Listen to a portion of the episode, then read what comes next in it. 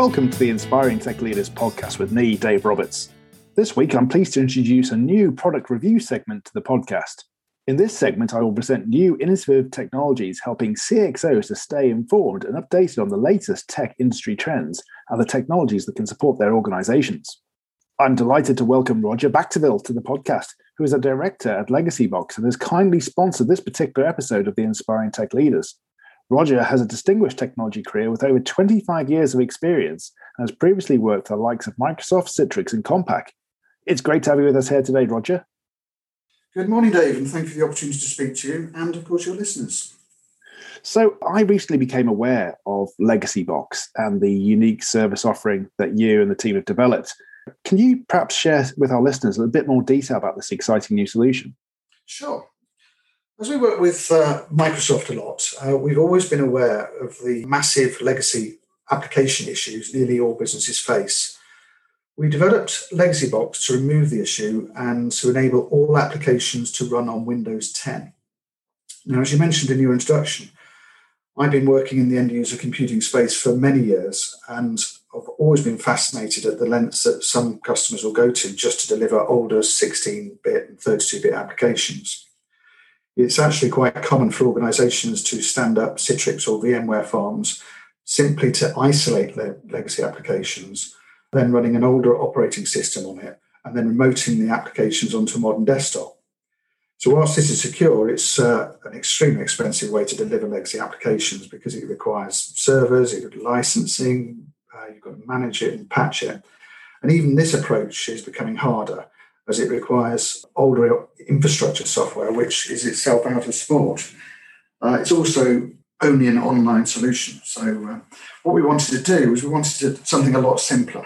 Uh, we wanted a solution that did not require expensive infrastructure, something that ran locally on a Windows 10 PC, something that worked online and offline, something that supported USB connectivity so that legacy applications could continue to connect to plant machinery, printers, weighing machines, and all the things that customers want to connect to, including trains.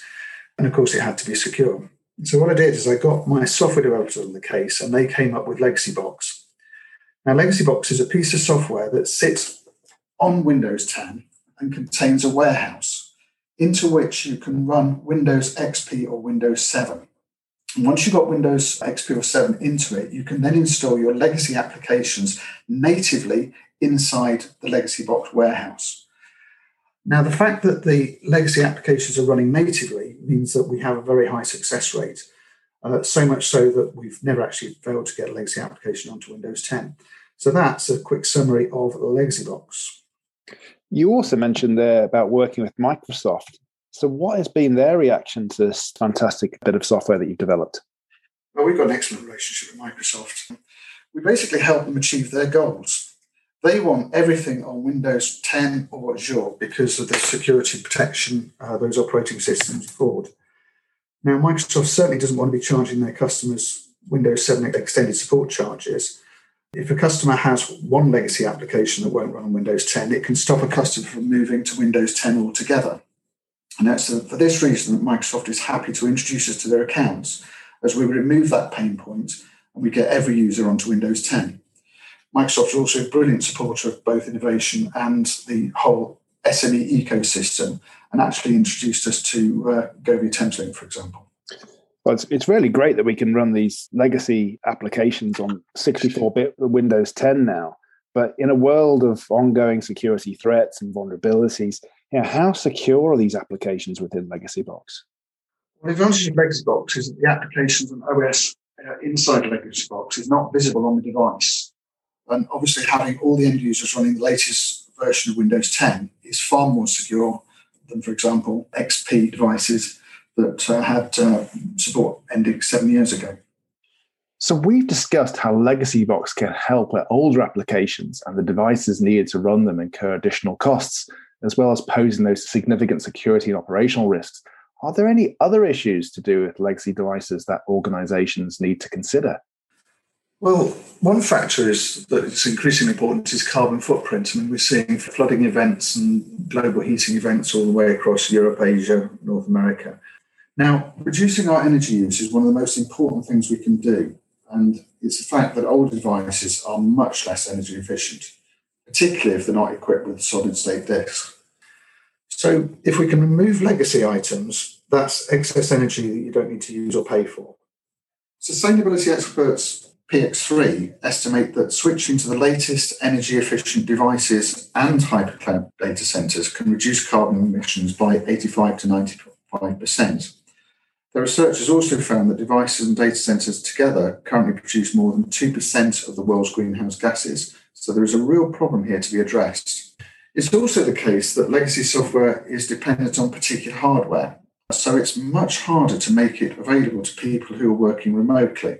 What that means is more travel to work rather than flexible working, which again causes emissions from transport, which could also be avoided.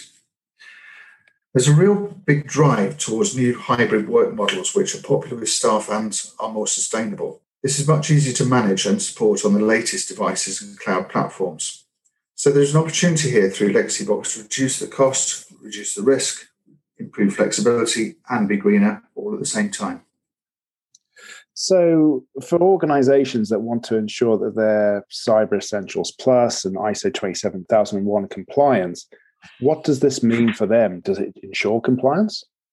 My understanding is that uh, all the cyber audit processes state that end user devices must be running the latest fully patched operating system in order to get their certification.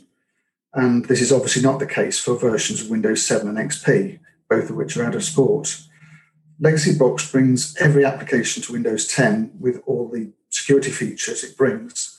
In fact, if you run a Tenable report against Legacy Box with a legacy application inside it, it will pass as it's protected by both Windows 10 and Legacy Box. Brilliant. That's really good to hear. So I know that the product's fairly new to the market, but what are the typical organizations that you're working with so far? We've got uh, customers across nearly all verticals as uh, legacy applications are everywhere. We're finding them in retail, oil, and gas, finance, manufacturing, central regional government, healthcare, and uh, transport infrastructure. And I'd actually quite like to tell you a little story about um, one of our first customers, Govia Thameslink. Microsoft actually approached us and, and um, asked us whether we could help Govia as they had a particularly unique problem they wanted to solve. They are running several train franchises across the UK. And the trains themselves have to be maintained by legacy applications because the applications and trains are sometimes 25 years old. And every evening, the trains come into a fleet maintenance yard, and uh, the uh, engineers have to connect a physical PC uh, using an RS232 cable to each carriage. What they do there is they're checking things like are the brakes working? They're checking accelerometer information. They've got updating the announcements on the trains, everything to, to maintain the train. A bit like when you're going to take your car in for a service, the first thing they do is they, they connect a, a cable just underneath your steering wheel and, and it'll tell you what's wrong with the car. Similarly with the trains, each carriage needs to be certified uh, before it goes out. And so they will then maintain it. And the challenge here is that you know the software is very old and they they're a regulated organisation and they needed to make sure that they're compliant and not using older software on the trains. And what they had to do was to try and find a way of, of making these older applications uh, work on a Windows 10 device. And that's not an easy challenge because they're 16 bit applications. And what we were able to do was to look at the applications. There were actually uh, 40 uh, applications initially. It turned out to be 138 in the end with you know, various different application dependencies on it. What we were able to do was to solution 16-bit applications into legacy box so that uh, those applications were working on a Windows 10 PC. So once we got them working on a Windows 10 PC, we then just had to work out how to connect to, to the actual train, which was an RS-232 to USB cable. And uh, each engineer was then given a, a brand new Windows 10 laptop, and they were able then to just use the applications that they knew uh, working directly on onto Windows 10.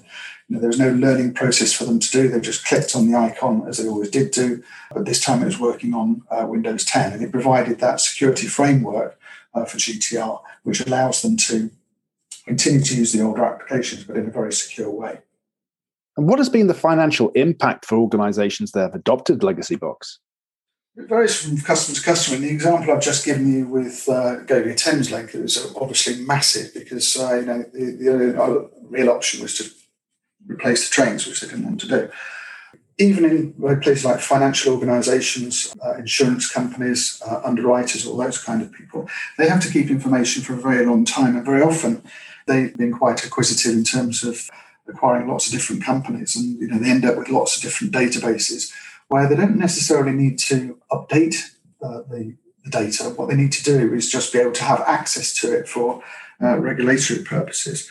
And uh, so the cost of ripping out all these systems is actually huge because they'd either be told by their existing software vendors that they've got to upgrade to the latest cloud based magic, or they need to find a way of continuing to run those uh, databases. And uh, they find that if they put it into Legacy Box, it's a surefire, quick, and inexpensive way of making sure they can keep uh, access to that data. We've got hospitals, for example, where they are running applications for fertility uh, that were you know, perfectly good applications, but they only run on uh, Windows uh, 7 or XP. And uh, they really don't want the hassle of ripping all of that out uh, and then buying a new solution and all the training when, when the software that they've got works perfectly well. And just by being able to securely put it onto Windows 10 for them, they're able to continue you know, using that software without any expense. And for those older applications where support is just no longer available, how's Legacy Box helping those types of systems? Well, first of all, it's got to remember that the types of application we're dealing with are typically out of support even on the older operating system in the first place. You know, that might be because the software vendor is no longer in existence. It could be that the person that developed the software is no longer at the company or maybe not even still alive. Yeah, so so the applications probably don't have support anyway. And what we're doing is we're uh, you know, taking the applications that are now currently running in an insecure environment, i.e., on XP or Windows 7, we're moving into a secure environment on Windows 10 so that uh, the, the, application is protected by Windows 10. It's also protected by Legacy Box, and it's effectively entombed inside uh, Legacy Box. So we don't change the support situation. If there is support available for the application from the vendor, you know, it's actually still running on, on Windows 7 inside Legacy Box. So it's not running actually on Windows 10, it's working inside Legacy Box on Windows 10. And uh, if support is not available, then you know no different situation than you were before. What, what is the typical cost for implementing the Legacy Box service? Well, the Legacy Box subscription costs £225 per device per year when we offer discounts for quantity and multiple year orders. Customers who've got uh, an in-house application teams can purchase Legacy Box and install their legacy applications themselves. Alternatively, we've got a professional services team who can do it for them.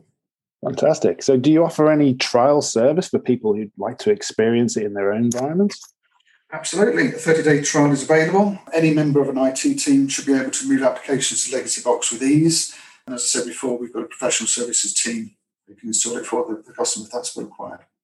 Brilliant. If people want to find out more information about Legacy Box, what should they do? Customers can contact their Microsoft account director or their account technology strategist, ATS, or alternatively go to the Microsoft Marketplace and search for Legacy Box. And of course, you can visit it directly at uh, www.legacybox.co.uk. Well, it's been an absolute pleasure talking with you, Roger, and thank you very much for providing the product overview of what Legacy Box does. It sounds like an absolutely fascinating product. It is, and thank you very much for the opportunity. I've uh, really enjoyed talking to you, Dave, and um, I look forward to doing the next one with you. Thanks, Roger.